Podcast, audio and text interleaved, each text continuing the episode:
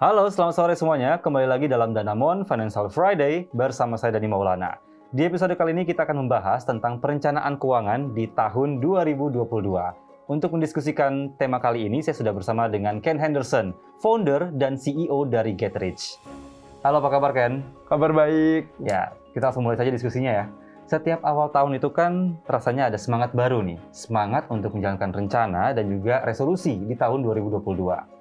Nah, bicara soal rencana, tentunya kita harus merencanakan keuangan dan juga investasi. Tentu dong agar kondisi keuangan kita lebih baik nih di tahun-tahun berikutnya. Nah, menurut Ken, bagaimana sih caranya agar kita merencanakan keuangan agar semakin baik nih di tahun 2022? Untuk bikin perencanaan, kita mesti mulai dulu dari evaluasi dan berkaca dari keadaan tahun lalu seperti apa. Menurut saya, ada beberapa hal yang bisa kita pelajari terkait keuangan personal dari tahun 2021. Yang pertama, masyarakat Indonesia ini semakin sadar buat berinvestasi.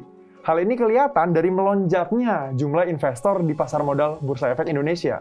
Sampai akhir Oktober 2021, jumlah investor itu tumbuh sebesar 74,1 persen dibandingkan dengan posisi akhir tahun 2020. Di mana 3 juta di antaranya itu investor saham dan 6,1 juta lainnya adalah investor reksadana.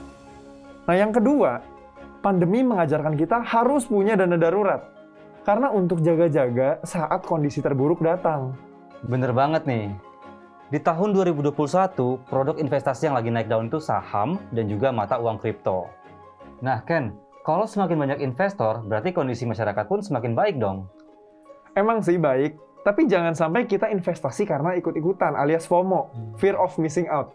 Kebetulan, tahun lalu itu emang trennya sedang naik, makanya banyak orang yang cuan dari instrumen tersebut. Hmm. Lalu ada saran nggak buat mereka nih yang sudah cuan dari saham dan juga mata uang kripto?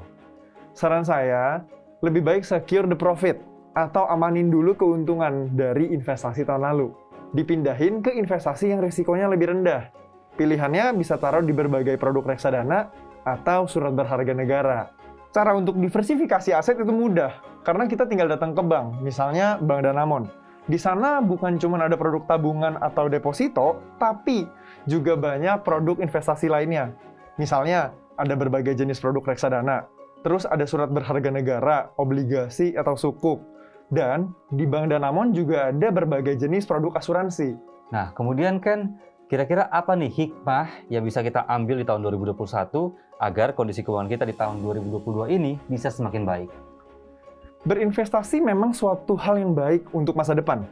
Tapi kita juga perlu mengatur resiko Makanya, jangan lupa sama dana darurat, asuransi kesehatan, dan asuransi jiwa. Kalau belum punya, sebaiknya mulai direncanain dari sekarang. Kalau belum bisa berinvestasi dan belum punya dana darurat, saran saya, sebaiknya dicatat deh setiap pengeluaran kita tuh ke mana aja. Setelah dicatat selama satu bulan, terus dievaluasi. Supaya kita tahu nih ke mana aja uang kita keluar selama satu bulan itu. Baik Ken, terima kasih banyak untuk penjelasannya ya. Semoga setelah mendengar diskusi ini, kondisi keuangan kita semakin baik ya di tahun-tahun berikutnya. Nah, bagi Anda, kira-kira sudah punya rencana atau resolusi apa nih di tahun 2022? Tulis ya cerita Anda di kolom komentar. Dengan ini kami pamit, jangan lupa untuk subscribe dan nyalakan notifikasinya. Saya Dani Maulana. Dan saya Ken Henderson. Sampai jumpa di Danamon Financial Friday berikutnya. Terima, Terima kasih. kasih.